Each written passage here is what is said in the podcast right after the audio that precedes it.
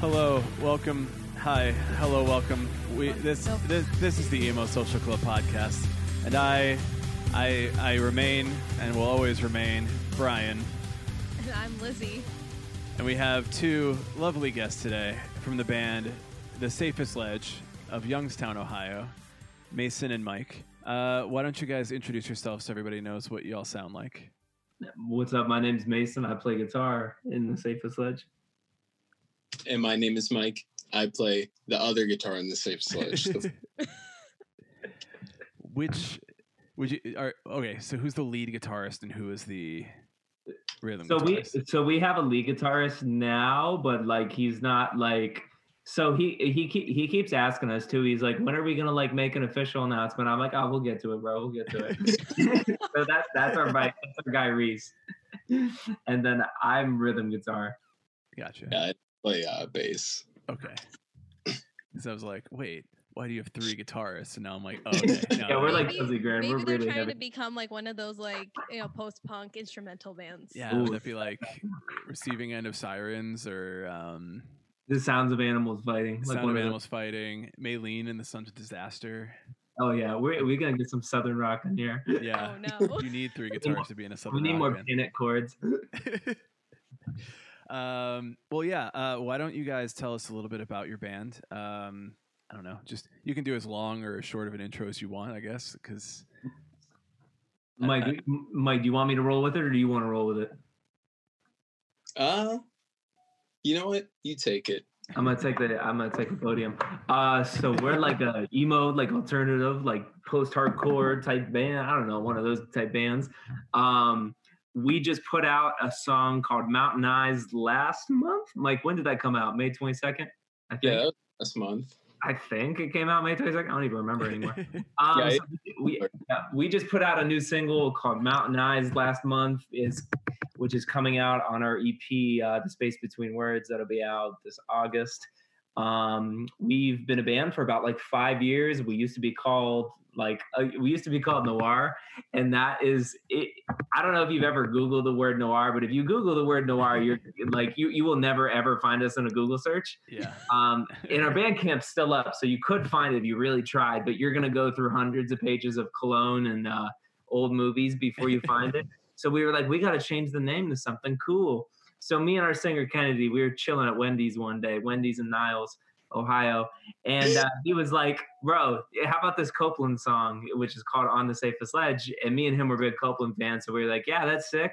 So we eventually settled on that, and we've been playing shows, doing a little bit of touring, uh, just doing our stuff in the meantime. So, um, I guess like if you had to like narrow it down the sounds and stuff, like when you see those like four fans of sections, I guess you'd say like like movement, seosin, uh, like what else would you say?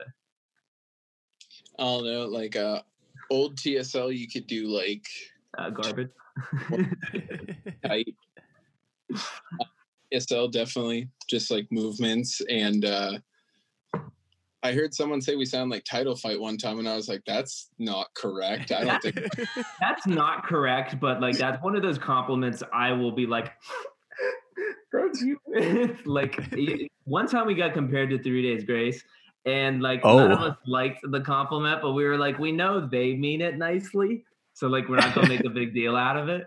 Now, does did you um, mean old Three Days Grace with Adam Gontier in it, or was it Yeah, like the new yeah. Three Days Grace that we don't talk about? Oh no! How do you know the people in Three Days Grace? That's the lead singer. I mean, Yeah. I don't know anyone in Three Days I have, a, Grace. I have a really controversial opinion. All right, I, I firmly believe that say like the story so far is someone if they would have wrote "I hate everything about you," we would have thought that was the hardest song ever. That's Yeah. how good that song is. I guess. I. I mean, I think that it was weird that Don't that song. you Yes, you. Listen, I don't really listen to the story so far, but like it, what I've heard of the story so far, I'd be like, yeah, if they wrote "I Hate Everything About You," I'd be like, the song, the song bops. But like, I could not hear that song "I Hate Everything About You" without thinking of "She Hates Me" by Puddle of Mudd, uh, and so oh. it immediately lumped them together in my head.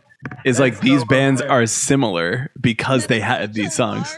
Okay, it's not divergently different, but that's pretty different. Are we are we are we strongly intimating here on the podcast that Three Days Grace is not like butt rock or butt rock adjacent? No, they're totally butt rock. They totally Yeah.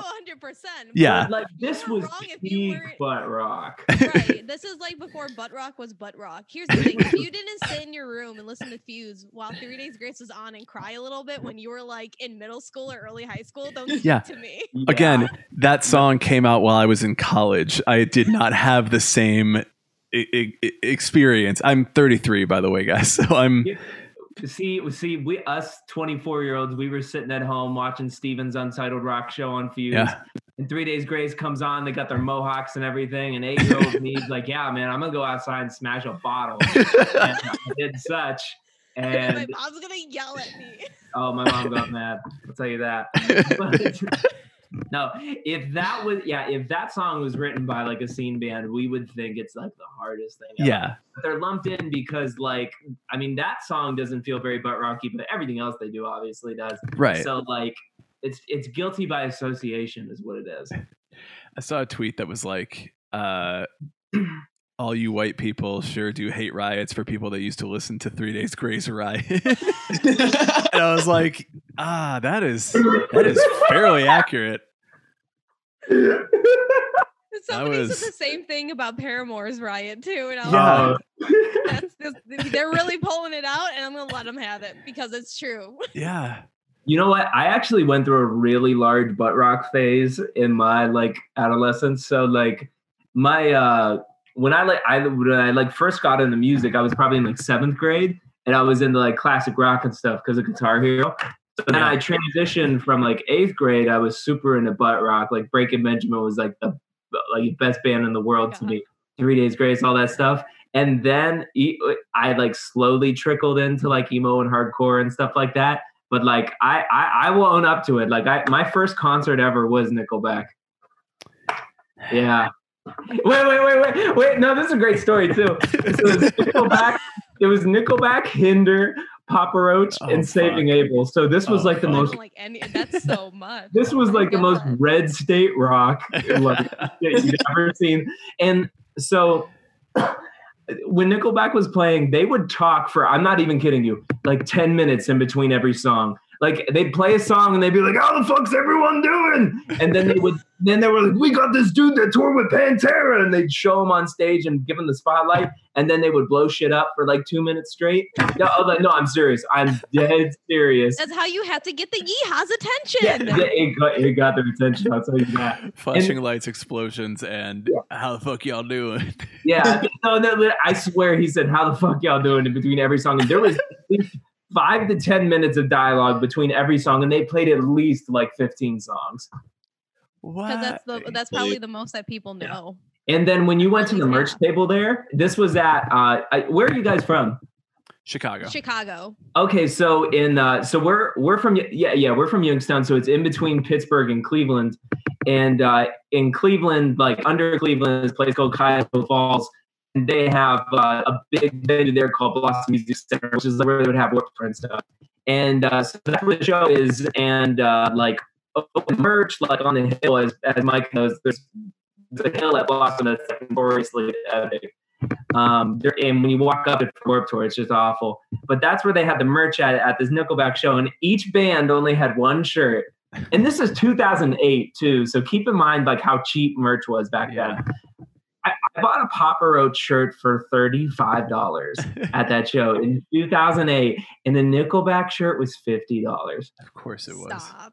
and they only had one shirt. That's Only very big shirt. rock star energy of them. That was big, yeah, big rocks. Like, remember when Kellin Quinn got in trouble for uh, uh, charging uh, eighty dollars for that Polaroid picture? Like, that was that, like, supercharged. I like there's a part of me that wishes I would have gone to see Nickelback at the time, and there's a part of me that's like, I'm really glad that I didn't stay like into Nickelback because I was like, we could have seen them at Ravinia last summer, Brian. They were here. I could have probably finagled tickets from work.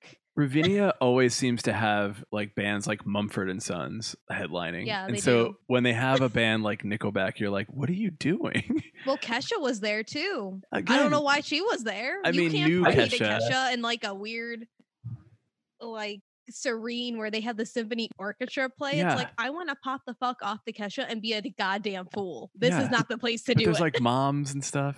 Just wine there. moms on the lawn. wine that moms. they- That they, sprint and you'll you- fight other moms. I've seen it happen because I'm there when the before the doors open when I had to work different events there. They just sprint with their wine coolers, and then I saw people leave their whole ass children. They're like, "Stay by the tent. I gotta get. Mommy has to get the seat," and I'm like. This is a child. I'm not watching it. Oh, any show that's over a thousand cap is guaranteed to have at least like a 10% attendance of white moms. It's just like Yeah. law. and It's they all a- dance the same. Yeah, they do. Uh, so, Mike, what was your uh, first concert then? Since uh, Mason over here is uh, Nickelback, ride or die. hey, we don't need to keep bringing it up. Uh, my first concert, I don't remember any of the bands on the lineup except for Shine Down. Oh Oh, my boy. god! Wait, it was at the Covelli Centre in Youngstown, wasn't it? It's, it I was. was at yeah. this one too. Wait, I remember this. It was at it was Shinedown at the Covelli Centre in Youngstown, which is our like mid-sized stadium, and um, it was Shinedown. Um, I think like who was there? I don't remember. Skillet, Skillet was there. Skillet back when Skillet was a huge deal. Oh my god, had I saw Skillet up at Summerfest like God, probably five years ago when I was an undergrad, and literally Uh-huh. between every song, same thing like Nickelback, but they're like Jesus, and I'm like, yo, I'm just trying Oh, to hear yeah. Monster and get out of here. Yeah. and see Death Oh, yeah. Cutie. I need you to shut the fuck up. yeah, actually, you you know what's a really good story is how me and Mike met. So me and Mike were working at this Italian restaurant, and uh, so it, it- Mike, it was like Mike's second day, and he's wearing some like a day to remember shirt, like uh, one of the old school ones, like cartoon ones. Oh yeah, it was the it was the one where it was the kid that was drawn like Mac from Foster's Home getting attacked by the crows. Oh my god. So so Mike's like standing over there washing dishes. This is like 2012. We're both like 16. And I go over and I'm like, "Hey man, nice shirt. I like that band." And he was like, "I hate this band." And we didn't talk for the we didn't talk for like the rest of the day, and we had like a 10 hour shift. I don't know what was going on in my brain at the time. I was just in some like severe edge. Mike, Being- Mike, Mike was like a diehard Black Dahlia Murder fan back then, and like, yeah, this was like you were still really heavy into death metal, so Yeah. uh, it- he had some very strong opinions about about some bands. Yeah, man. I mean, I pretty much just hated music.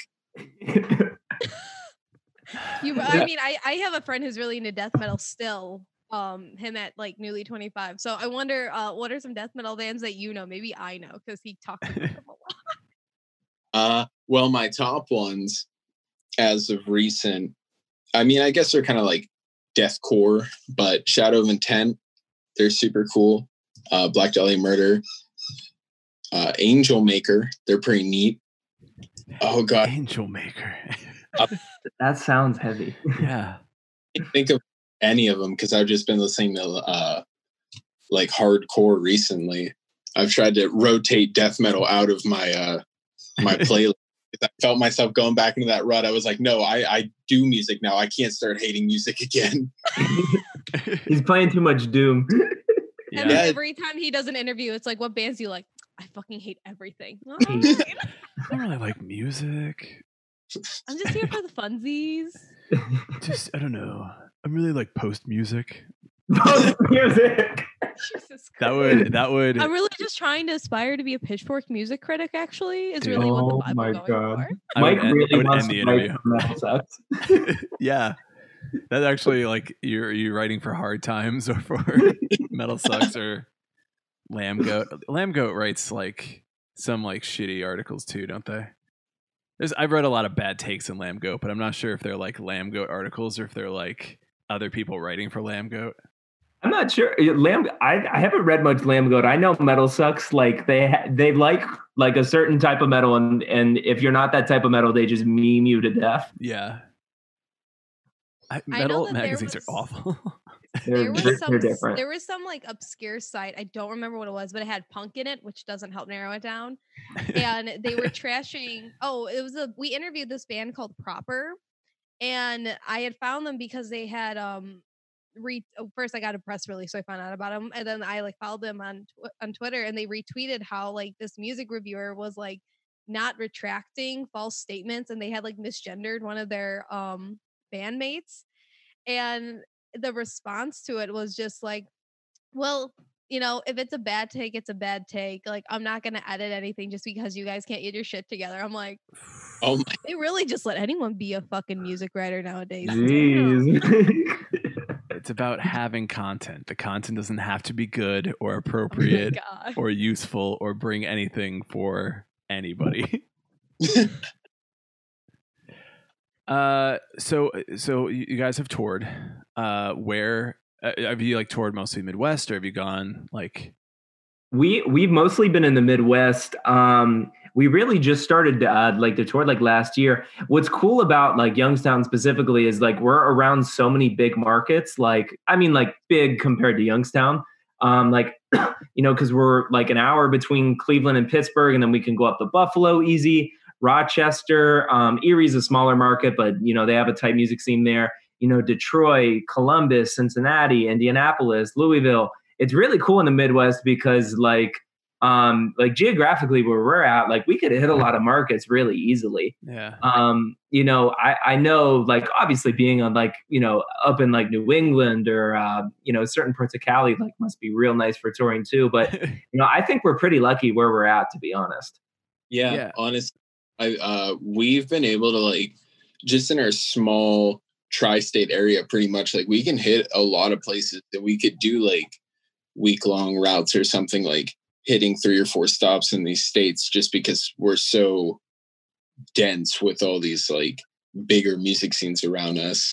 I, t- I tell you when you when you really branch out into different markets too like you really see like how different each music scene is from like one city to another like youngstown's a small city and like there's a lot of great bands here but like where our like type of music is not really popular here i mean not not really not popular but there's not a lot of bands like us here it's a lot of like uh like indie rock bands and bar rock bands and like a couple heavy bands so um, you know, like branching out to like five, find more bands like us. When you go out to like Buffalo, there's a lot of cool bands and like our emo punk like uh, community. Um, Erie, there's you know a smaller market too, but there's a lot of really good bands there. That's where our management's from. That's um, a lot of bands on our management are from. Um, Indianapolis has really cool bands. Cleveland has a lot of really good bands. Um, Columbus has a couple uh, cool bands that we know of. There's there's more, but we, we don't know a ton of them there. Um, but you just see music scene to music scene how different everything is. I one we were really impressed by, like incredibly impressed by, was uh, in Fredonia, New York, at the North Pole Strip Club, uh, which is it, it, it's a it, it's a house venue, but they call it that. That's and awesome. this this was one of the cool. This was like the one of the coolest venues we've ever we've ever played because uh, you know a lot of house venues um, uh, do it like uh, you know uh, no uh, no drinking uh, things like that. Uh, like a lot of them are straight edge run, which uh, like you know those venues are awesome too. But um, uh, you know we played a lot of venues like that. But at this one in particularly, you know it's a college town, so you know people are drinking there and everything. They're basically throwing a party. So you know naturally you just get like you get a lot of people there because you know you're throwing a party and everything. And uh, you know you're, we're down in this little basement and there's a hundred people crammed in this little basement and you you know when you're playing a show like in between sets like people scatter out they go outside they go out to smoke you know go up to drink or something like that but like you know there was a hundred people and they just stayed down there the entire time. Like we were we were really impressed like how like tight knit that music scene was. Yeah, Uh, it's really crazy out there how like receptive the community is to new music and like other bands coming out because like we've played a lot of places where uh we'll we'll be like second on the bill coming in in a room we'll just clear and we're like sick. This is a great it, it, it's no it's the nature of low level touring it just is um you know, I, especially for bands like us, like DIY is such a blessing because you know there's you know places we go to that you know there really isn't a venue outside of you know all these DIY venues. Um, Mhm. You know, Akron, Toledo, places like that that have really really strong DIY communities. I mean, they make touring possible for small bands like us. And you know, I mean, I you know we could sit here and count off all day like all the bands that like started off you know like playing all these diy venues and everything so really having that community and like how like like uh like tight knit we see from city to city it is and everything it's just really cool because i don't know it just helps the dream you know what i mean Yeah. what are some of like your uh, oh no, you go ahead. Sorry. I just want to know what are some of your kind of like favorite bands that you've either encountered or listened to that are in kind of like your area that you've been able to kind of hit around pretty frequently? so like bands we played with like i- in Other a- bands you played with or like bands that you really like that are in that kind of area? okay um mike how about you go first on this one Uh, I'm gonna do the standby is number one because they are absolutely fucking fantastic, incredibly talented, and nice boys. nice boys. Uh, the ruling in our hometown, they're uh, in the they're taking the new age aspect of spoken word, like their the movements direction. They're super sick. Uh, boys Yuri, love them. They're also from Youngstown. can't forget carpool Uh, Carpool, man, they're from New York. Absolutely, like one of my favorite bands. The nicest people I've ever met. They play some mean tunes. Oh man, the, the, the Carpool was some really funny guys. We re- we really like Carpool. They just put out a new record. Uh, uh, they got that salty song on it, and man, they're really great. Um, so Carpool is definitely like I, a, a real big one. Uh, there's this band Fernway from Buffalo, New York, that I'm just like obsessed with. Um, uh, they're they're real tight with like a lot of those bands, and I know their guitar player Brett from uh, like a Spotify group we're in. Um, the standby is a big one for us, uh, for all of us in our band, um, and they're you know on our management as well. Um, Cerulean, Yuri, um, Elbow Room from Cleveland's really great. Um, Black Swan from Columbus. Oh, This- Black. This band is different. I, I encourage anybody to check out Black Swan from uh, Columbus. Think of like Sworn In meets like, uh, like think of like I like a hype beast Sworn In. That's It's- like the, that's the vibe. No, it's it's really cool. They're they're such a great band. Yeah, they're really cool too, and they're like they're like sworn in with a little dash of Rage Against the Machine, and they're all wearing Supreme. Yeah, And they're all wearing Supreme. They all got the Oh and my everything. Like they got the image down perfect. what? they're they're all real cool.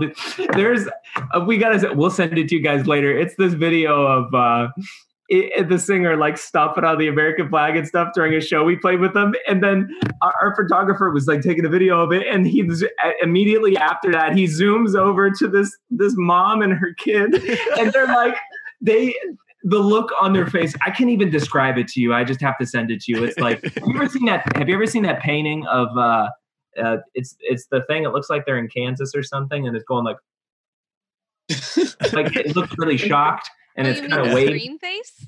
Yeah, that's that's it. They like they like had the screen face.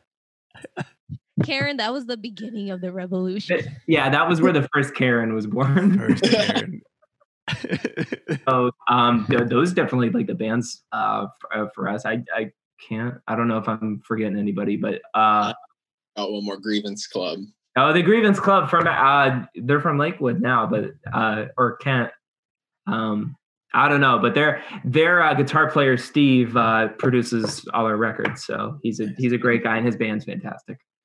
I like their name. Yeah. Uh, do you feel? Because I mean, I've only I, I I used to be in bands, and none of them went anywhere, and that's why I have a podcast now. But uh, Lizzie doesn't have that excuse. I have the excuse of I'm you know. sorry, I don't have any musical talent. That's why I went into the business side of it. yeah. So Lizzie has her entire future ahead of her, and I have uh, multiple failed bands, and uh, here I am with my podcast. Um, but I, I, so one thing about being in Chicago is that like it is such a huge market, and there's constantly something going on. Not right now so much, but normal time, normal situation. There's so much going on. Different shows across the city, different uh, different uh, genres, different whatever. And I feel like when you're in such a big market, it's very hard to break through. Like, do you feel that like coming up in I I, I don't want to say it's a small town because I don't know how big Youngstown is, but like assuming that you're nearby like larger cities and larger markets and and having that that uh that that sort of like smaller town feel and able to go to those larger markets, do you feel like that is more of a benefit for a band? Uh, that's a loaded question. um, I I'll get I'll, I'll get my piece on it. So it's being from we're kind of like a special case because we're a small market that's in between two big markets Mhm. and because of that like there's a lot of variety to uh, find like a, uh, a you know an audience for your band but like i think being from a small market is a disadvantage because especially like uh you know in earlier stages of this band where you're playing like you know ticket sale shows or things like that you know it helps to be from that bigger market and have people that you know live close to those places to sell those tickets to and shows and things such as that um I, I think there's more perks of being from a small a bigger market but that's from like our perspective because like you know it's just another thing too is in bigger markets there's usually just bigger music scenes to be Mhm. put it, to put it frank um in youngstown there's basically two music venues. Um so there's just not i mean there's been more in the past but there's there hasn't always been a lot of opportunity. You know we can dominate our market and be like the biggest band of our genre in our city but um i think there's more perks of being from a big market. What do you think mike? Um, I I have to agree with you on it having its disadvantages because being in this small market, when we are like reaching out to play those ticket sale shows and they want us to push for them, but they put locals on it that are close, we feel very like distraught going into it because how are we going to compete with someone that lives in that city? oh yeah So- it- it- oh i'm sorry i'm sorry Oh, you're good. But like, if we're competing with those bands, it's pretty much going to be impossible. So not we're always not always. We Not we're we're it's different because we're really good at selling tickets. Like i for bands we're really good but some bands aren't to be uh, frank because some bands are just really introverted people. You know what i mean? You, you can't help that sometimes. I think we've all learned to be super pushy and that's why we've gotten results but some bands you know aren't that way because that's just not their personalities. Yeah. Yeah. I mean, uh, I I pretty much was forced through this band to get over social anxiety, and I'm now I work in the public, which is insane to me because I used to just work food service. I'd be like, yeah, that's cool, but being in this and wanting to push hard enough to get uh, these people from our market or other markets to try and like actually come see us made me not so much extroverted, but I can like really say that I'm pushing to get past all of it to make sure people in our own city come and see the band. hey mike i'm, I'm sorry i talked over you my bad We've learned through all of these Zoom calls that like it's it's just so hard to have like a normal conversation the same way you would in a room without like that like Oh. the time between Zoom stuff. I'm like, it, you know what? Everybody's just doing their best. So I'm sorry if I talk over you guys too. No, you're fine. If it was all five of us, I think you would have hit end call by now. yeah, yeah. Yeah. We wouldn't have far. we usually are like uh an interview with like five people is just not gonna be conducive to like enjoy like i used to listen to ap podcasts like when they did like interviews with bands and they'd have like a full band on and it's if it's a band of people that like all talk you're like i i this is unlistenable like i'm just hearing a bunch of voices and i don't know whose opinion i'm hearing i don't know why you you had all these people here so like I'm I'm I'm thankful that you guys uh, are the two are, are two people instead of five people, but I don't know, Yeah. Yeah. I once interviewed a band that was like it wasn't ska, but it was basically like dad rock ska is the best way to put it. And there was literally nine people in the band, and they all came to interview, and they were they were all dudes.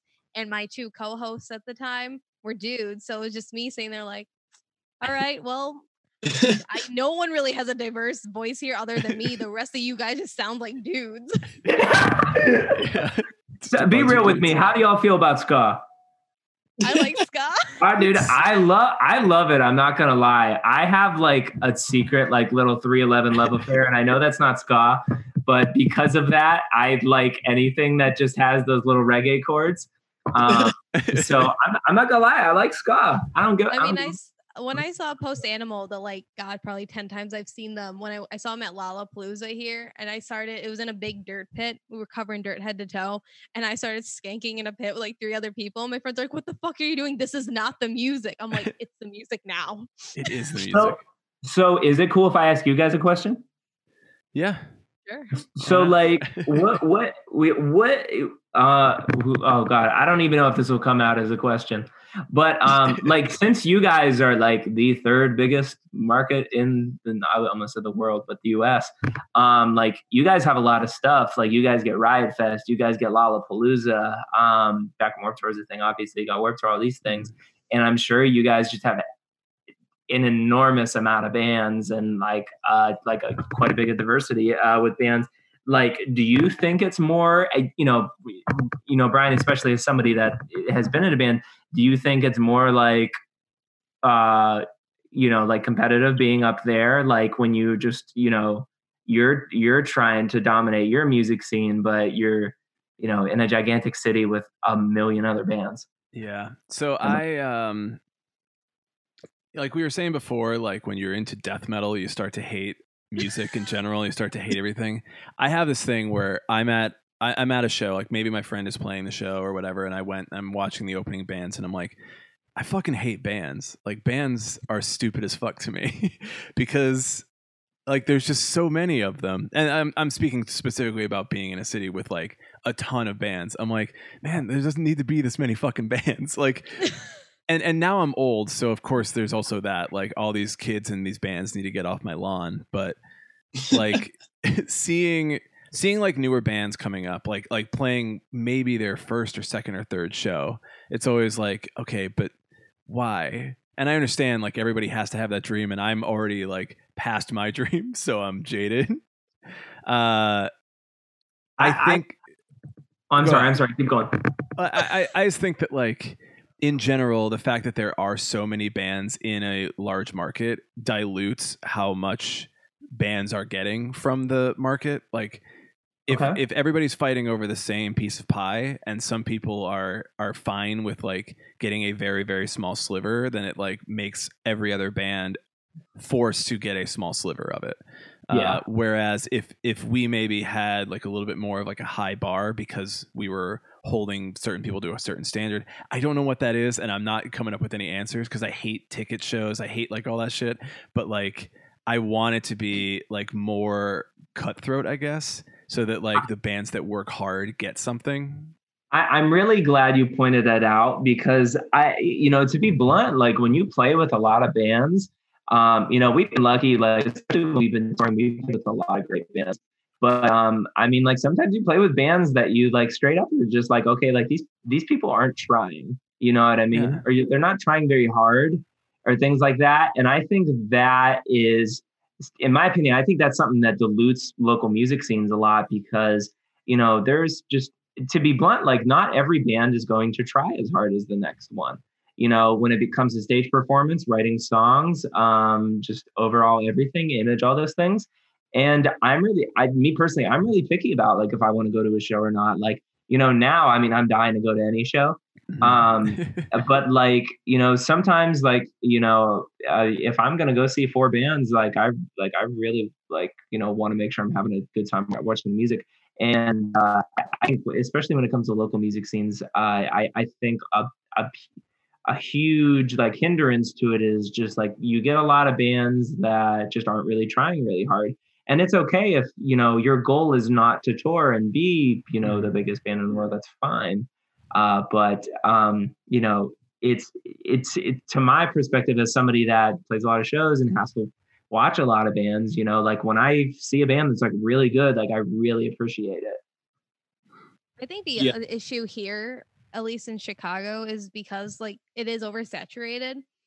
and for the last for probably like six five to six years like indie rock was like the main like genre outlet so you Uh-huh. saw a lot of like indie bands pop up you saw like you know the half-ass like i originally started in like working in the indie music scene here and you also learn that there's a level of pretentiousness that comes with it just because it's you know they just think that they're inherently better if you try to talk to like an indie band and you're like, oh, my favorite band's Fall Out Boy, they're like, oh, you must not know music then. And I've been told that multiple times, and I'm like, um, I'm sorry, but like you sound like literally six other bands that are in the psych rock genre here. So I don't want Oh, to hear shit about that.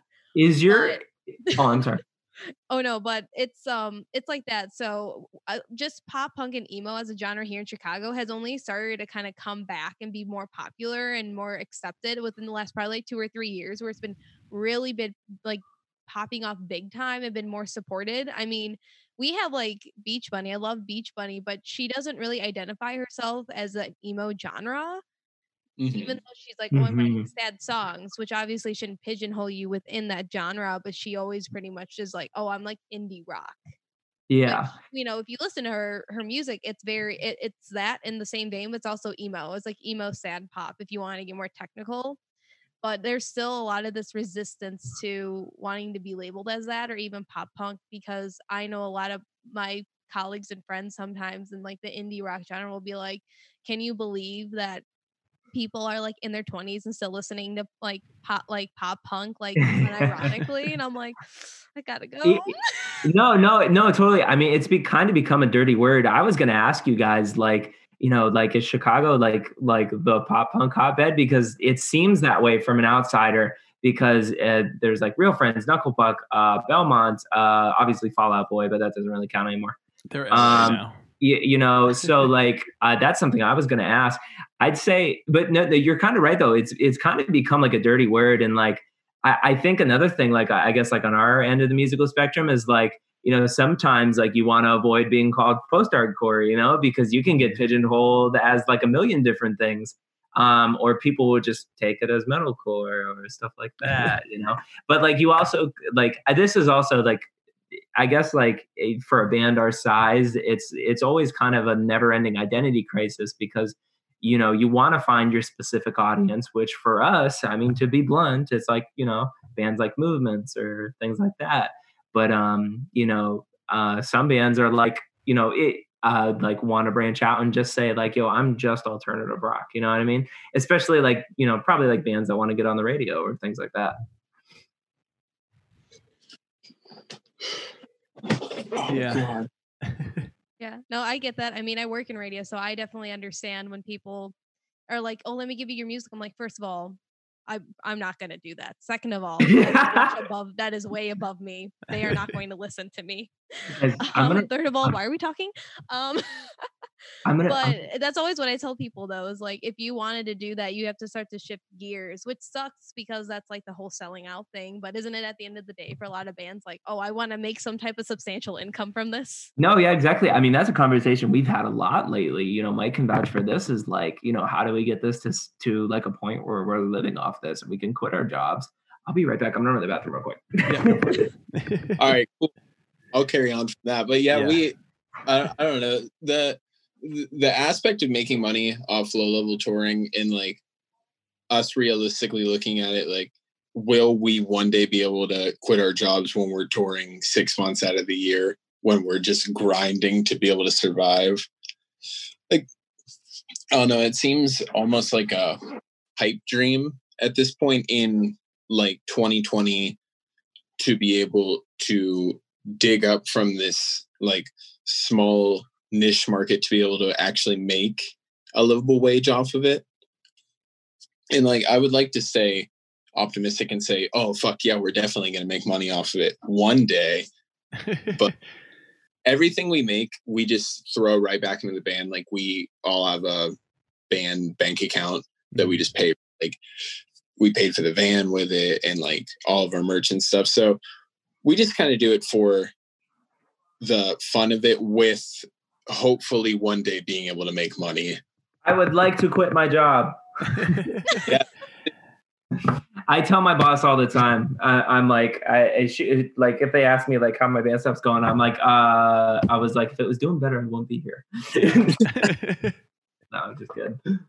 That's that's good though. That is like the the realistic way to think of it. Like I I, I learned real quick like yo, you're never going to make a ton of money if you want to be in a band first of all and then also doing it from the ground up as its own independent business as a as an independent whatever. It's just going to be so much harder that like your your expectations need to match what you are going to work for. Like i want to be in a band that pays my pays my bills and i get to do what i love for a job and everything is fine. I was like that is that is like that is bottom line like a great situation to be in. And it's like if anything else happens above that fantastic. But if i'm just at that like thumbs up. And now i have a podcast. It, well, it's, it's really unclear, like at least from our end looking outside, uh, like it's really unclear, like what point do you hit to like where you're making that kind of money?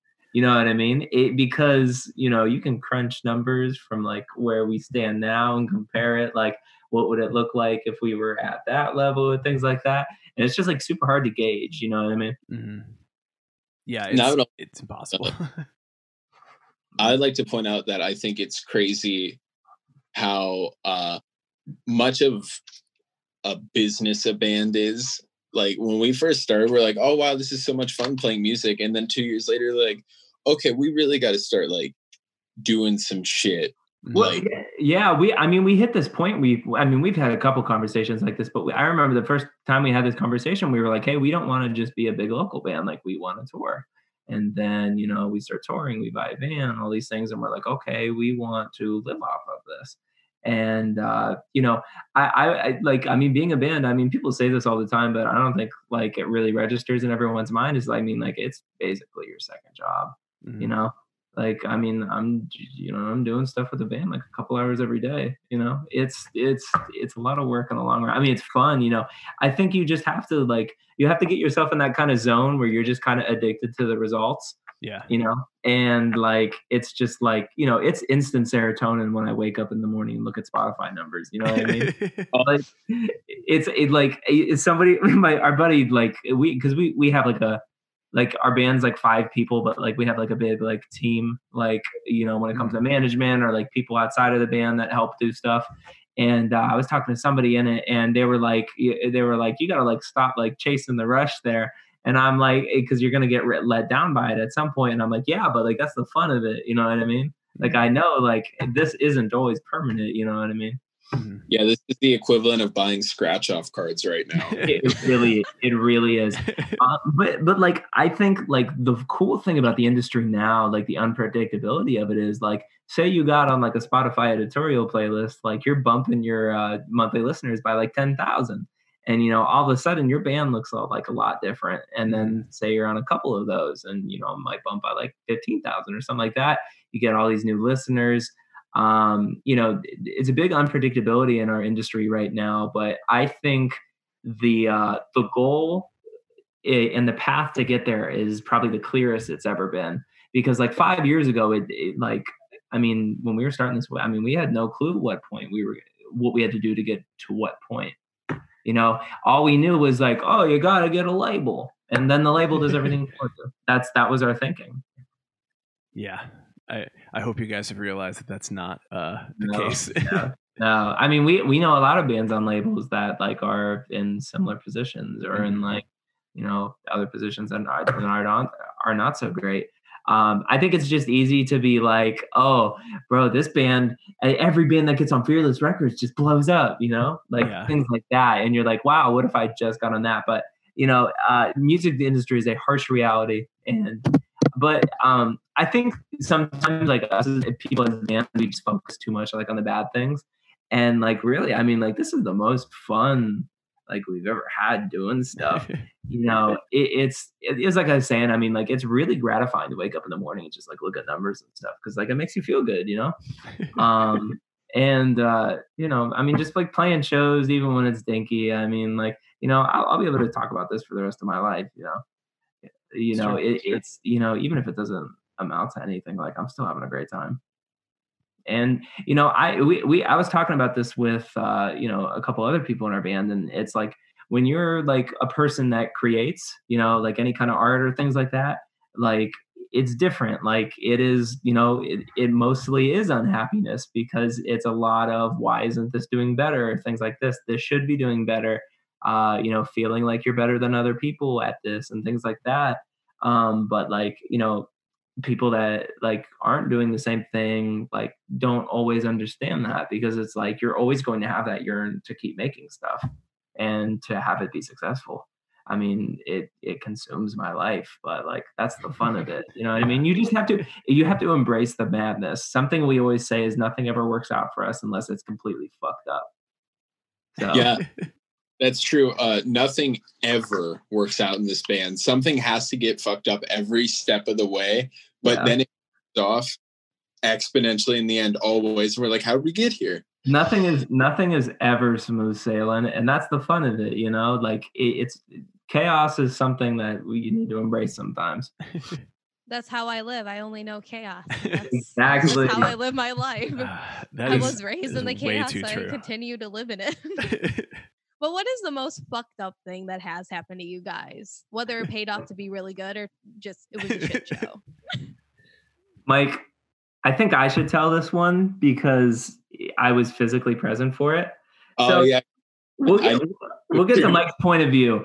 So we were very stupid for a long time and we loved to just set money on fire.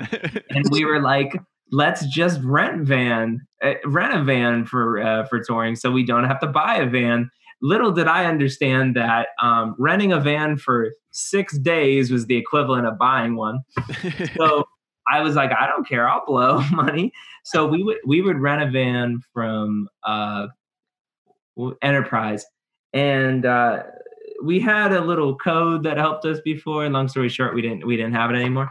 So um like everyone in this band is under 25 except our singer but at the time he was 24 so in pennsylvania where Youngstown borders uh, you have to be 25 to rent that kind of vehicle.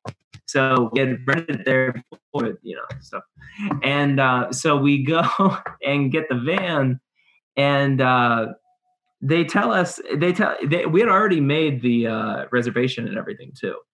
And we go and they're like hey man you can't rent this. Like none of you are over 25 and we're like why'd you let me make the reservation? And they were like i don't know. They shouldn't have let you do that. And the manager came and she was like i can't do anything. And i was like i just got silent for a second. And i i'm like recalling this from what everyone else has told me uh, 'cause our Did you black our- out? Do you have a memory lapse? I got really angry. Uh, so our singer and our drummer just told me that I yelled, "This is a crisis." Um, and to me, it sounded like I was just saying it kind of like out there, but they said I like screamed it. um, so I don't recall this at all. And um, so like she's just looking at me like dead in her eyes. She's like, can't do anything. And I was like, well, can you get us like a minivan or something?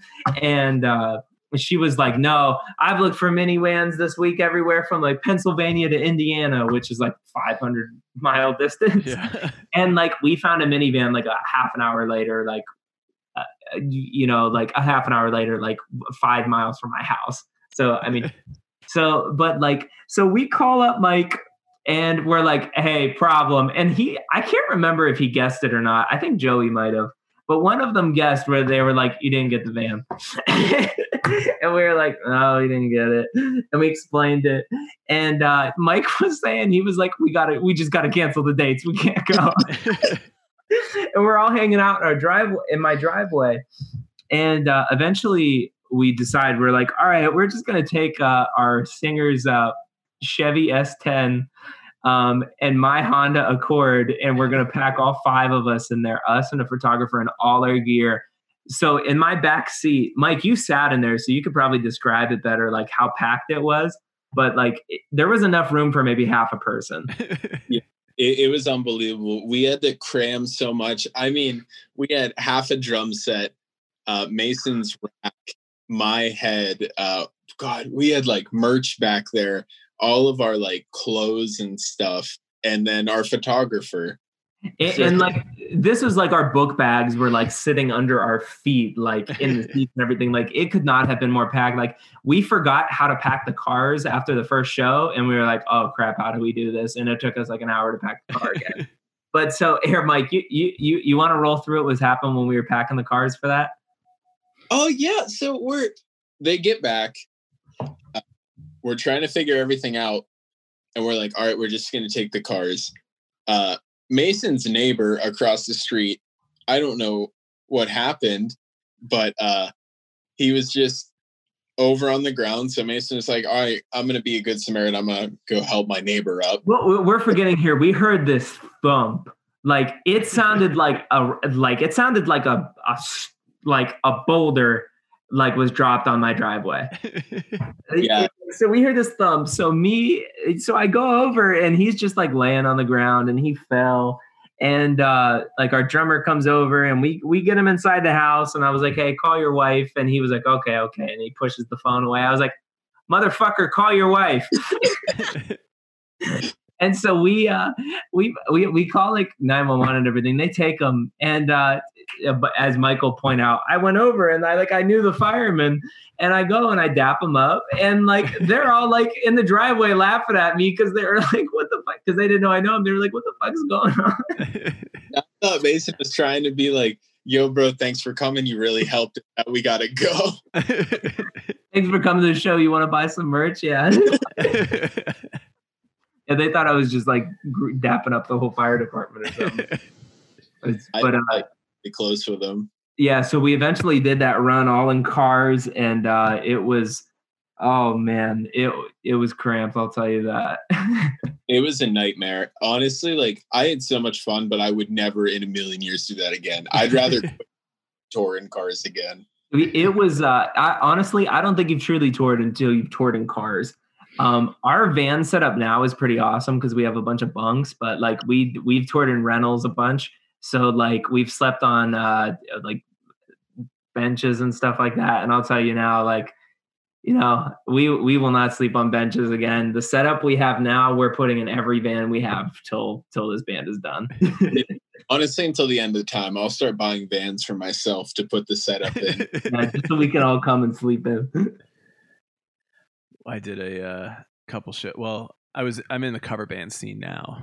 Well, I was in the cover band scene before we couldn't play shows, but uh, so we did a couple shows in just a caravan of cars, or like, oh, let's, we'll meet you in Iowa, like just whenever you can make it to the show. Uh, just get in your car and get there. And then one time we were like going to rent a minivan uh, to drive out to. It was just two shows. It was um, one was in Cincinnati and the other was in Indianapolis uh, at, a, at two bars. Oh shit! What was the name of those bars? They were they were uh, shitty. They were fine. They, they the people there were super nice to us, but we're like, what are we doing here? Uh, and we dro- they didn't have any minivans, and they were like, oh, you can have this SUV. And they're like, all right, well, do you have anything else? And they're like, this is the biggest vehicle we currently have that we can give you. And it was like, it was like an Escalade, but Oh, fitting like drum kit, two heads, bass amp, all this stuff in there. Uh, and then like four dude, five dudes. It's like fitting in all the seats. Uh, uh, Lizzie, you know Bodie, right? Yeah, Yeah, Bodie is a is a, he's a small boy. He's a he's a a small boy. he's short but he's thick. He's just like buff. Uh, he's just like sitting in the middle, and he was like, "Guys, this like really sucks." We're like, "Yep, let's just uh, let's just drive fast. Just get there, get it over with." Yeah. This is not the expectation that we had going into this weekend. We also had like a guest drummer playing with us for the weekend, and we were Was that that annoying one? yes, Okay, Yes. I remember this. guys i want you, you guys might appreciate this story because i love telling this story we're driving uh, from indianapolis back to chicago because it's like a three hour drive the show ended, and we're like fuck it we're going home um, he looked out the window. He just like talked a lot. He just like just constantly saying words. And like he wasn't playing drums well and some of the words he would say would just be awful words. Like just stupid stupid shit that he was saying out of his mouth the whole time. And we're just like fed up. We're all tired. Like or like nobody knew him well enough to be like dude shut up. Like just just relax for a little while. Yeah. He looks out the window and he goes, "Oh my god, guys, the moon." and that was like the end of it for me. And I started like I didn't want to say anything out loud, but I started group texting everybody else in the car. It's like, did this motherfucker just explain the moon to all of us?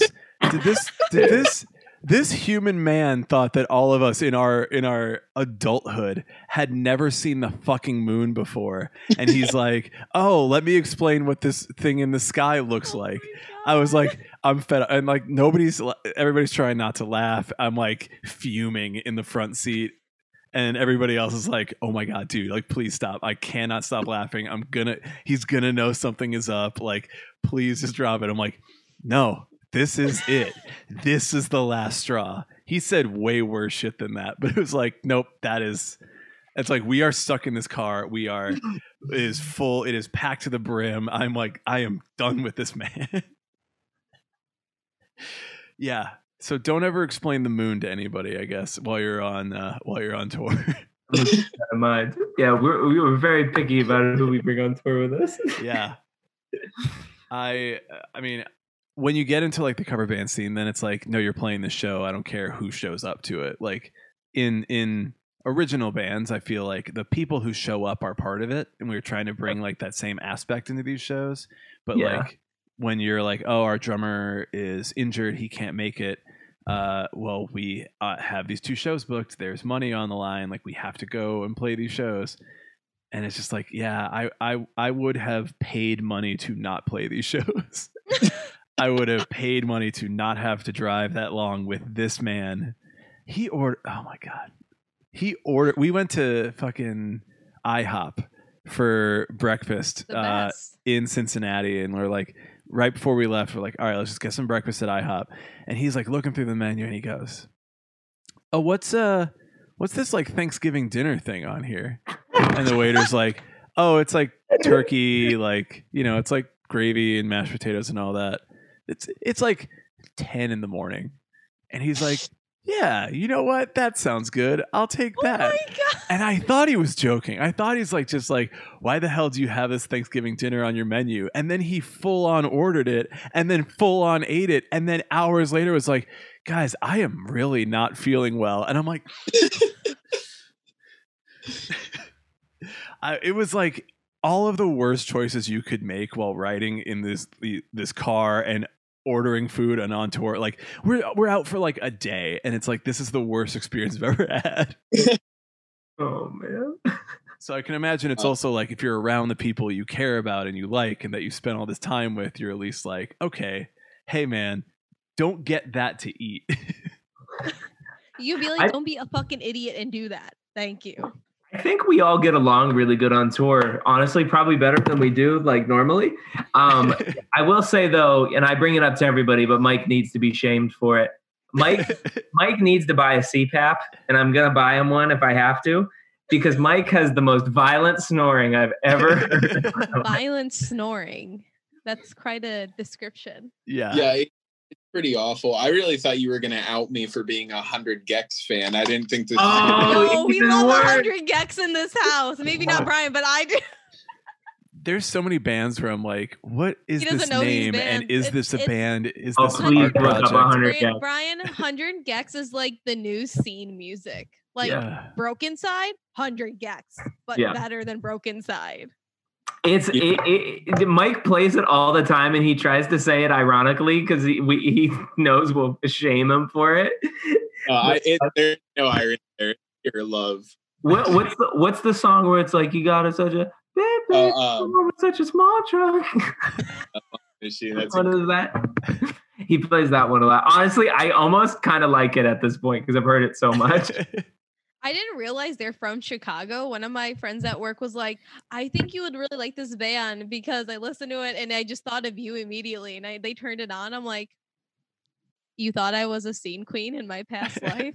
Are you are you gonna are you gonna play that on the radio now? No, I mean, I, I For wish I could, hour? but I'm pretty sure there's some FCC rules and regulations. yeah. If not, we should start them. I'm interested in this band now. I'll have to listen to them, and if I hate You're it, knowing that to. they're here, I You're can gonna have to find blast them. it. You're gonna hate it, and you're gonna get like violently angry. So Yeah. like, don't don't don't blame us for it. The universe wanted you to hear it. He's gonna angrily uh, text me in our Discord and be like, be like, "What the fuck is this?" what? what is this nonsense? What have you done? What have what has music become? Listen, we're not turning up death grips here, at least. Oh, Death I, Grips is Mike fine. loves death grips. Yeah. yeah, I love it too. I, I do not like the death grips. It it is just uh not it is too much for me. It's too much going on at once. I was once I was once seeing a dude and he said like, "Oh, me and my best friend listened to Death Grips," and he didn't listen. He had listened to like old like '80s music, which I was like, "It's fucking weird." But he was like, "Oh, me and my friend put on Death Grips, get like super hyped up." I'm like, "Are you all right?"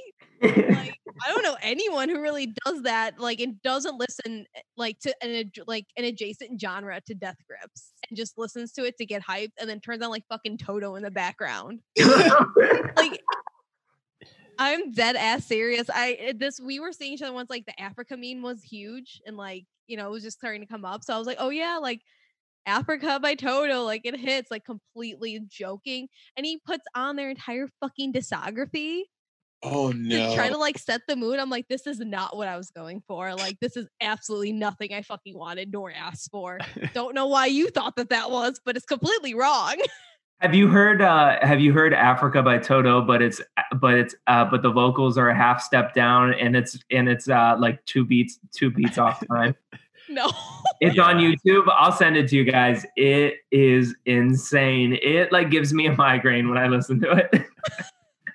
That's the Oh. same. Have you seen the uh the System of a Down one? I think it's Chop Suey, but the vocals are uh, beat off. Yeah. yes. Oh, that one's bad too. They are Un- they're fury inducing. Our uh, our one friend who's in the chat right now, Courtney, said that Africa is the best song ever, which mm-hmm. I'm I kind of agree with.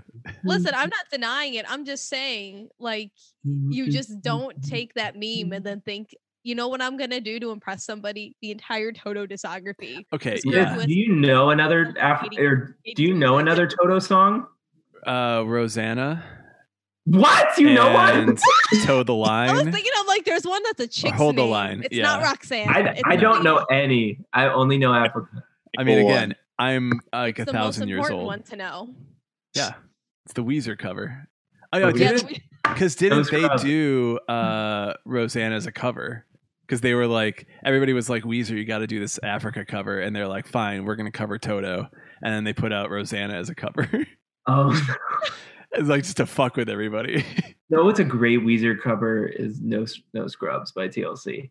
Yeah. Oh Pretty my- good. It is. I, I, I came into better work and my coworker was playing. He's like, "This is awful." I'm like, "What are you talking about? we are playing this right now." I oh my god! It, it is so good. I love Weezer. Courtney's reminding me that we were born in the '80s, so that I mean, would, I- uh, that we weren't. Courtney and I went to high school together, so we are exact same age. And she was also listing off Toto songs in the chat. So to give you an idea of how, how these 80 kids, 80s kids get down with uh with Toto. Oh, I also think it's like those commercials that happen like late at night, and they were like, "Oh, here's a here's this like collection of greatest hits from the '80s," and it's like just Toto for like 30 seconds. I'm like, "Yeah, all right, I Yeah. know that song yeah, now." that. Yeah. Yeah, I, I, I rock with some 80s songs. Easy Lover by Philip Bailey and Phil Collins. That's that's pop right there. That's a really good. What's that one song with Michael Jackson and the other guy where it's like I always feel like somebody's Oh, uh, oh That's shit! What's his name? Uh, fuck! What's that guy's name? he, he was like the president of Motown's son. Yeah, And he You know- he like couldn't sing at all, but like he got a record deal anyway. You know, when you're the one president- when you're when you're the son of the president of any music industry, you get whatever you want, whether you're good or not. His name is Rockwell. Rock- he oh, that's it. well. well. um, I do want to uh, talking about your music. Uh, I wanted to uh, talk about your two music videos because that was uh, Actually, one of the reasons we took a notice of you when we got an email in our inbox was because you filmed two music videos. I watched them; they're awesome, uh, and the Thank songs you. are great too. So It, it does give me big like old school Hawthorne Heights vibes, and Yeah. I'm a big Hawthorne Heights person. So I was like, All "Oh. I, I We we we played a show with them years ago. They're great, but so thank you for that. I we appreciate that. I guess that is Ohio, right? I was I was gonna every time we interview a band that's not from Chicago, I'm like, so do you know all of these bands from that state personally? and I'm like, I don't know anybody from Chicago, so like, why would I ask that from anybody else? It's cool because when you're from Ohio, Ohio metalcore is like such a legend here. Like Mhm. Attack Attack, uh, uh, uh, Devil Wears Prada. Mhm. I, I don't like this band, but Miss May I like they're like Ohio metalcore is just like the thing. Yeah, I'm thinking like Foxy Shazam, uh, Foxy Shazam. That face. I never fucked with Foxy Shazam Dude, either. They were huge Foxy in my high school, but I just went over my head. I was never one of the indie kids. I never got It- a neutral milk. No, they either. they their first album was like straight up like artsy grindcore. It was fucked up, and then they put out like piano like hardcore sort of like punky sounding stuff, and then it was like just straight up like art pop like rock music.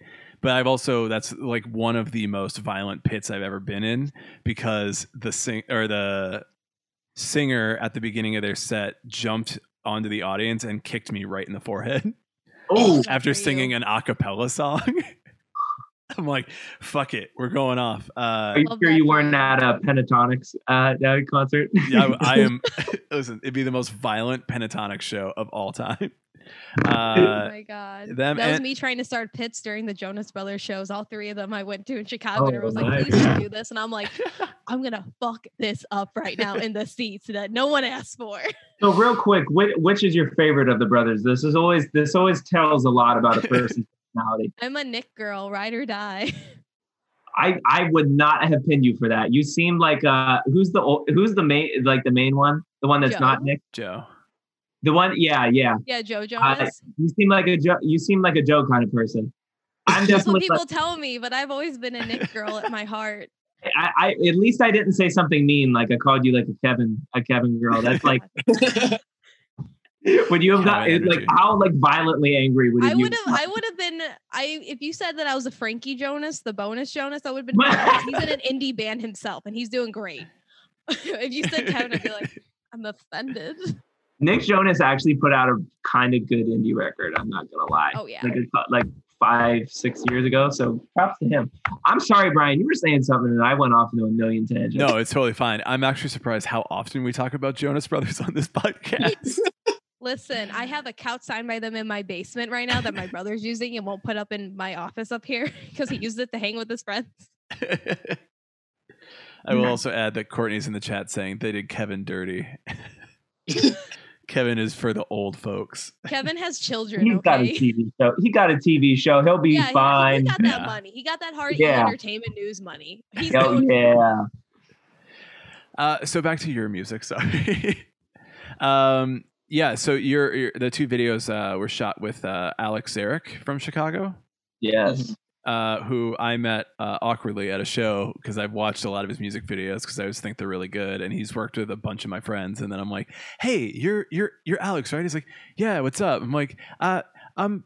I'm Brian. He's like, oh, cool, man. I'm like, I don't know what the fuck I'm talking to you like that. And then we ended up talking for a while. And he's like, yeah, if you ever want to like hang out on a shoot, like let me know. Like, uh, he's working with a, a couple of my friends again. Uh, so I was like, oh, these videos like shot by him. Let me check them out. And I was like, yeah, this is fucking awesome. So I don't know if you want to talk about like shooting those videos and I've never seen like two videos like waiting to get dropped. So like I'm always just like, Oh, it's done. Put it on YouTube. Go. Something about Alex is that he's a total memer, and we're a memer band. So like, it it is like it is like it is like gasoline in a match when we get together. It's just perfect. Yeah, it really is. Working with Alex is like the most fun, seamless interactions. Like he he's just so much fun to work with. And uh, it's pretty cool to shoot a mi- music video and shit post at the same time. and uh, uh, in the Gray Matter music video, for the first like two hours of the shoot, he kept asking, he's like, all right, who's going to go get beer? and we're in Pennsylvania in uh, Erie, so it's kind of hard to get beer. Like you have to go and find a liquor store. Mm. Good luck like- finding a, a liquor store in Pennsylvania. Yeah, seriously. So I'm. I In leave. Ohio, Oh, go on, Mason. I'm I'm sorry, I just gotta say this, and I'll let you have the whole soapbox. In Ohio, you could literally buy liquor at a McDonald's. Like it is that easy to get liquor in Ohio. In Pennsylvania, it's not. You have to like get a license. All right, Is it because of the Amish? it might be. It might be. It's like Point. The Puritans or something like they passed different laws. I, I have seen a drive-through liquor store in Ohio, and was like, do I need anything? Is that right legal? now? Do they not have those there? No, dude. No. Oh, there's like a hundred of them here. They Yeah, can't no. Even get Ohio- legislation to pass for the last like three months just to have people do single like to go like alcoholic drinks, Yeah. like not as like a package, but like as a single like this is my one thing. Goodbye. Like they still won't even pass that here. Yeah. Wow. Oh my this is like part of our culture here. This, that's amazing. Wow. So like you guys you guys have like a billion cool things. You have the bean. Um, and we have drive-through, you know, liquor stores. Yeah. You know, I feel like that's a fair trade-off. I'll trade you the bean, dude. I'll give you the bean. I'll trade you the bean. I'm We done with it. want that. We're taking the done with the bean, bean. whether you like it or not. In its place, you can just drive through and get. It's gonna be a new Facebook event. It's like in the state help the safest legend take trade the the bean, bean. back to Ohio. Did you uh, did you guys see when Heart Attack Man was uh, selling uh, the orange beanie? On eBay, On went up to, like- yeah. That's gonna be our thing. We're gonna we're gonna steal the bean. Mike, I'm sorry. You go you go ahead with your thing. Dude, I don't even remember, but all I, Alex. know, I love working with Alex. Uh, we we for two hours we were either figuring out who was gonna get beer or what Kennedy was going to wear because Kennedy walked up to the shoot wearing these uh, grass stained white shoes, and Alex was like, "No, you're not wearing them. Not wearing them." Made Joey switch shoes with him because Joey was behind the drum kit, and then we were like basically arguing about that for at least two hours. Um, but Alex is a great dude, man. I, he he comes out to Erie, Pennsylvania, like every every couple months and shoots music videos with a bunch of people, especially like bands on our management. And literally every time he comes out, we're like, we, we can't afford it. We're not going to shoot a video, and then we end up shooting a damn video. So He's just too good to pass up. That's the problem. Is like he he is like a pretty prolific name in this scene. So like working with him is not only is it fun, but it's also like holy shit, we get to do something with this guy who's like actually a name for himself. yeah, because I could show anybody the Pushing Daisies video by Belmont and be like, "Yo, bro, my band shot with the same Same guy. yeah and then all I, everyone's gonna be like oh bro who cares but regardless i get the brag yeah. so no he's a great dude and i honestly for the quality of work he does and everything uh, i mean he's he's very uh cost efficient I- I'd. We don't pay him enough, honestly. Yeah, we honestly probably don't pay him enough. But he's really good at like he if you give him a certain style you want the video to be, like he knows how to do it really well. Mhm. Like you know how like a lot of bands in our scene have those like, you know, it's it's a desaturated video with fog and like it's just got that look. I mean, Yeah. he can produce that look like that. I mean, he he he just knows how to do that down to a T. And he knows how to do like a bunch of things where it's just like I can't believe he's so good at different aspects of doing these videos. Like he can do so many different styles of videos. It's ridiculous. It's awesome. I'll tell him that when I finally hit him because it's like, yeah, hit me up if you ever want to come on a shoot. And it's like, well, I don't know if we're going to be doing that anytime soon. So I haven't talked to him since that that specific time. But uh, yeah, I'll, I'll at least let him know that you guys had nice things to say on our podcast. Maybe we'll interview him at some point. Ooh, yeah, there we go. He better shout us out. yeah. he better. Better. Uh, is it? uh, You mentioned that he uh, shoots out in that uh, in the Erie area a lot. That's a really hard uh, two words to say right next to each other. Erie area. Um, i- is, it like? I mean, management wise, because I, I I don't know a lot of bands that have management that aren't like just massive fucking you know touring the entire United States and all that. Yeah, agencies. So are you saying are you saying we're a disappointment because we have uh, management we're not massive? No, I'm saying uh, you guys are doing the right thing where you're more you're more focused on getting management and getting connected to a lot of things because uh, a, a label is just going to do a lot of that for you but you owe them money and Yeah. management is like we are working with you to give you to to give you the access to these things so that we can all make money together or at Yeah. the very least like you know that you're going to get like what you are paying for Yeah, we don't feel like we're chained down in debt. yeah Um, I guess like the the story of all that was like we put out a song called "Runaway" in like late 2018, and uh, to be blunt, like I mean, we you know you could ask Mike the same thing. We thought this song was going to be much bigger than it was, um, and you know it didn't fare very well. And we were like, okay, this is the last straw. Like we need to take a jump because the universe just isn't going to fix things for us, you know. Yeah, So- we, we really thought like uh it songs were just gonna organically take off. We're like, Mhm. all right, we're gonna put this up, and then tomorrow it'll have a million views. Yeah, exactly. I, I, I mean, pretty much. Like we were like, oh, like it's it's this is a fantastic song and has to blow up. But like Mhm. You know, uh, obviously the industry doesn't work like that. You know, sometimes it's hard not to think that way because you're so consumed by how much you love your art. You know what I mean?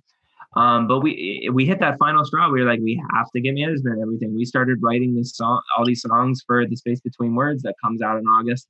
And we were like, there's no way we can't have a proper release for all this stuff. And we had never done press, PR, any of that before this.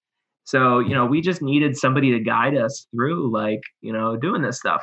A lot of pe- a lot of people will say like, "Hey, try to do everything yourself," which totally if you can do it yourself efficiently, go for it. That's what I would say. But we did not have that ability and we really needed all the resources that came with signing on the management. Mhm. Yeah, because we pretty much went into everything completely blind.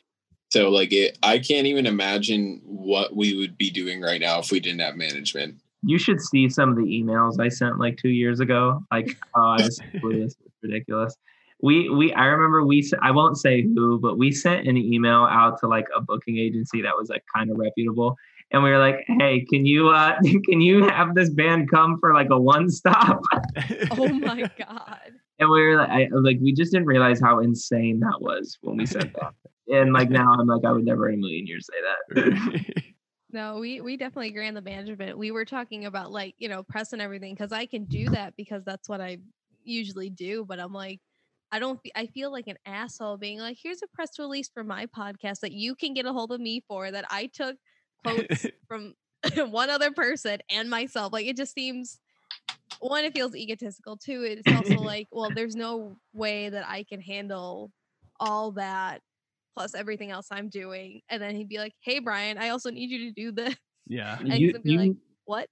you need to embrace the egotism. Like you need to just basically become like Franz and just like God. it just like that complex just consume you. I don't know if I can, would, should do any do that. Uh, I mean, yeah, I I think that it is like as a band, and and back to the the the question you asked before about like in a market where there are so many bands is like if you're if you're coming into an email like hey i'm the singer of this band or hey i i am a member of this band like whatever it is venues are going to go like cool can you sell tickets? Or like everybody's going to look at you like eh like who are you? Like why are you emailing me?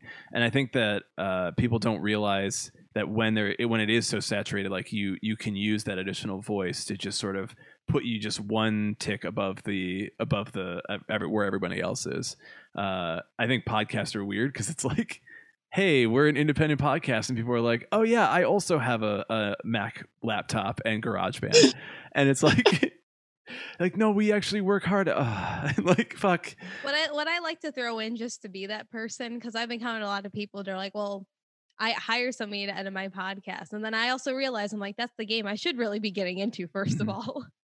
But second of all, I was like, well, I kind of went to school and I know how to edit this up and down, and I have awards for this. So I'm just saying, Yeah. who's the, who has the more reputability behind being a podcaster now? so like she basically was just flexing there like who, who's like who's got really got the power here Yeah. yeah. No, we're we're an equal partnership. But Yeah, when we, like- when we go when we talk to other people, we'll we'll flex and be like, Like- okay, but you have this podcast. But here's Like- the thing. Bri- like Brian is basically like Joff, uh, King Joffrey, and like you're basically like Tywin Lannister in the background, being like, yeah, like A little bit. We, we know who's really running the show. Lizzie does not get that reference, but I get it, and it is apt. I was gonna It I is correct. I don't have time to watch It's like, TV. too much. Um, so Lizzie keeps mentioning at some of our podcasts, like, "Oh yeah, I have to finish this project for my podcasting class," and I'm like, "If you're taking a podcasting class, why isn't this podcast better?" It and is. I'm like- it's just it's supposed to be long form, and you don't want to have it like I know structured like I'm that. more- That's the thing. it's more like, "Hey, I'd like to do all of this good stuff for our podcast," and I'm just like, "Hold on, I have to press a bunch of buttons and fuck it up." It's like this is how you do NPR style podcasts, which I really love doing. He's like, "Oh, that's we're not going to do that right now, ma'am." it's like I can't shit Just talk there. on a long form news podcast. Well, here's the can't- thing: you kind of can. uh, the news is this, and my thoughts on that are fuck it. there are too many bands in Chicago. Oh man, you're gonna you're you're gonna start like a battle with this. Yeah. We're gonna get angry tweets, and I'm gonna have to deal with them. you're gonna you're gonna have like every local band like going down your throat. Oh god, 100%. Uh so we're at about a, uh like an hour 20 right now. Um so I want to make sure that we get you uh get all your plugs out where people can find you, get those Spotify plays up, uh unlock your th- stuff on top fa- what's that fan site? OnlyFans? Only no, thing- not uh, advertise your OnlyFans, whatever you need in this time. Whatever we need in this. uh, wherever wherever anybody can find you on the internet uh, to support you to listen to your music. Uh, I don't know if those videos are up, but if they are, if they can go and watch those. So the only video we have up right now is Mountain Eyes uh, off of the new record, but we do have a video for a single from like two years ago, Lockwood, that's up too. And we have all our music up on Spotify, Apple Music, anywhere you stream music, YouTube, any of that stuff like that. Um, we have another song and video coming out next month, and then an EP coming out in August, and more stuff after that. I mean, we're we're constantly working. Um, you could find us on Twitter, Facebook, Instagram, anything like that. Our handle is at Safest Ledge OH. Um, Mike, is there anything we need to plug? Uh, Listen, to, listen to Mountain Eyes on Spotify. yeah, listen to Mountain Eyes on Spotify. Put it in playlist. Uh, show it to your grandma, your grandpa, the man, bro. Uh, please do not, please do not put it in an endless loop cycle. That does a lot of harm. Blacklist their Spotify account. Oh wow! yeah, don't do that.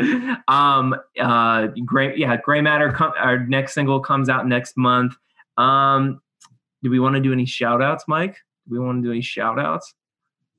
Uh, shout out to the rest of the band that couldn't be here. That's right. Shout out Reese specifically. Our uh, our lead guitar player Reese. Uh, we do this thing where we just absolutely torture him and we compare him to a bunch of people he really doesn't like. S- Since he has long hair, we just say he looks like every guy with long hair that he can't stand. Like we say, so he like produces music too. So uh, I don't. Do you guys know who Glenn from Spectre Sound Studios is on YouTube? no. So he's he's this guy on YouTube. Mike hates him too. Honestly, I don't really like him either. But he's this guy on YouTube that he, he's like a recording YouTuber, Mm. and his like whole gag is like how much he shits on bass players. Um, and like so, we we always make jokes about how Reese is like. Yeah, Reese looks like him and everything. He gets so mad, or we'll say he looks like Rick Rubin, or um, just any literally anybody with long hair he doesn't like will say he looks like him. So shout out Reese for all the all the all the shit he takes from us. Yeah, he, he played my Sharona for us the other day. Oh yeah, Just- we made him learn my Sharona.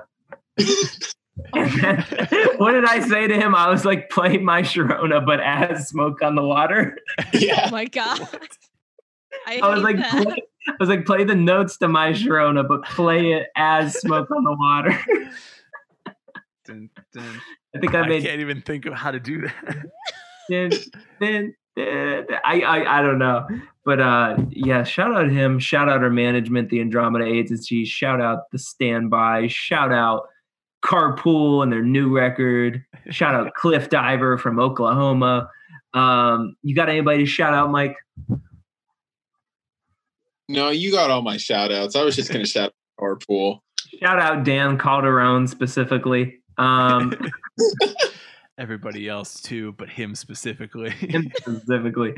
Um, I honestly I can't think of anything else. I don't know. We have a new single coming out next month. It's called Gray Matter. Uh, the music video is going to premiere on BVTV Music on YouTube. Um, it's a really great video. Alex Zarek uh, shot it himself. Um, we use some really cool tricks in it, so it's really cool. He specifically is very hyped about it, so we're excited for that. You can watch Mountain Eyes' music video on BBTV Music on YouTube right now, and stream the single on Spotify, Apple Music, wherever the hell else.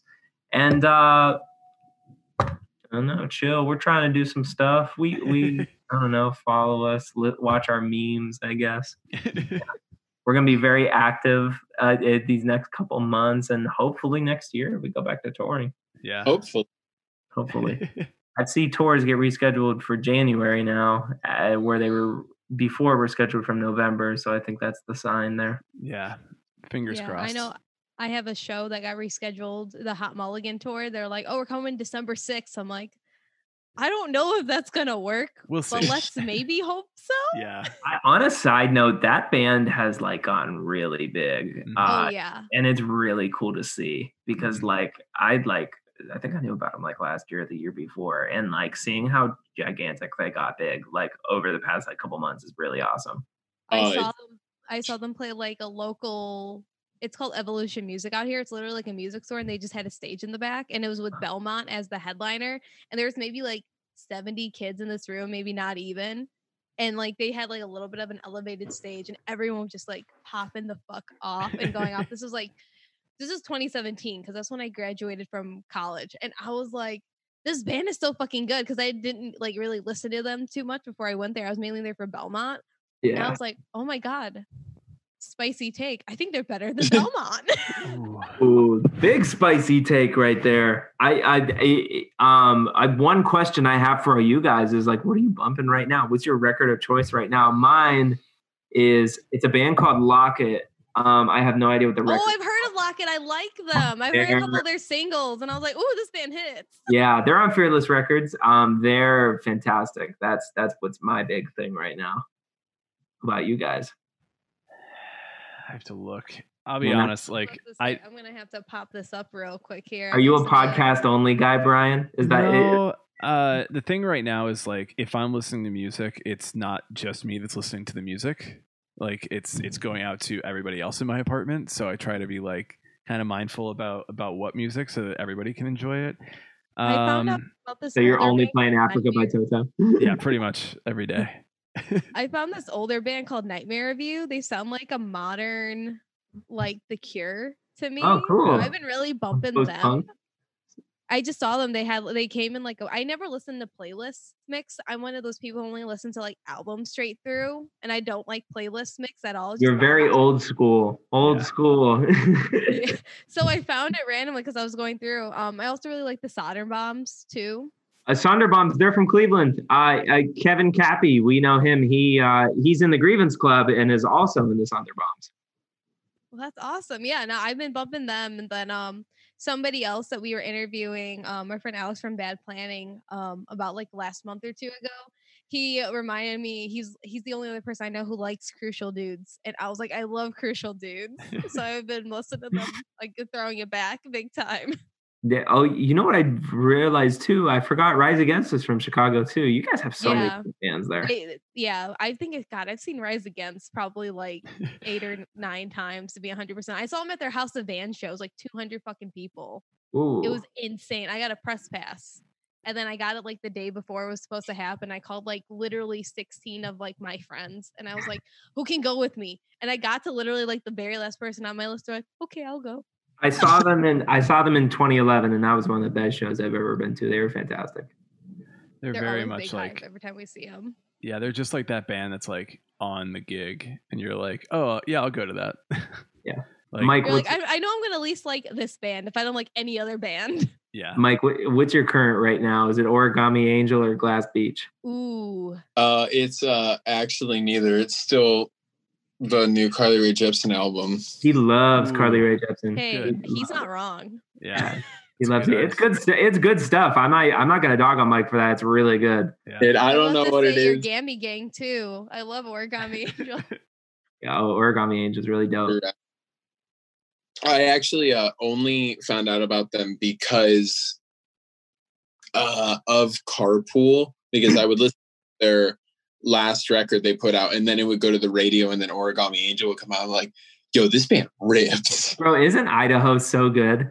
Yeah, it's so good. So good, man. They're so good. Brian, what what, uh, what have you decided on? Yeah, I I mean, I don't know. I'm usually going between like so every Friday on Twitch I do like a DJ set. So I've been listening to like a lot of like older bands like today I listened to the used, uh Bring Me the Horizon I listened to a lot. And then uh I had like a kick like a couple weeks ago for 30 Seconds to Mars.